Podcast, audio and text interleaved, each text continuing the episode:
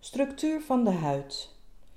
In het boek staat een afbeelding met daarop opperhuid, lederhuid, onderhuid, pintweefsel, haar, zweetporie, zenuw, zweetklier, haarzakje en vetweefsel.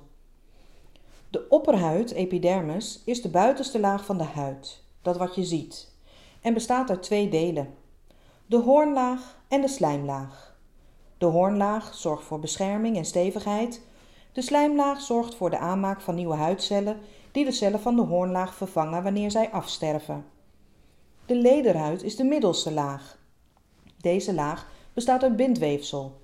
In de lederhuid bevinden zich zweetklieren, haarwortels, talgklieren, bloed- en lymfevaten, zintuigcellen en zenuwuiteinden. Deze onderste laag dient als steunweefsel en bestaat voornamelijk uit vetcellen. Onderhuidsweefsel, of subcutus, is de laag die net onder de huid is gelegen. Zoals de wetenschappelijke naam zegt, is dat de huid onder, sub, de eigenlijke huid, cutus. Die bestaat uit de dermis, lederhuid, en de epidermis, opperhuid.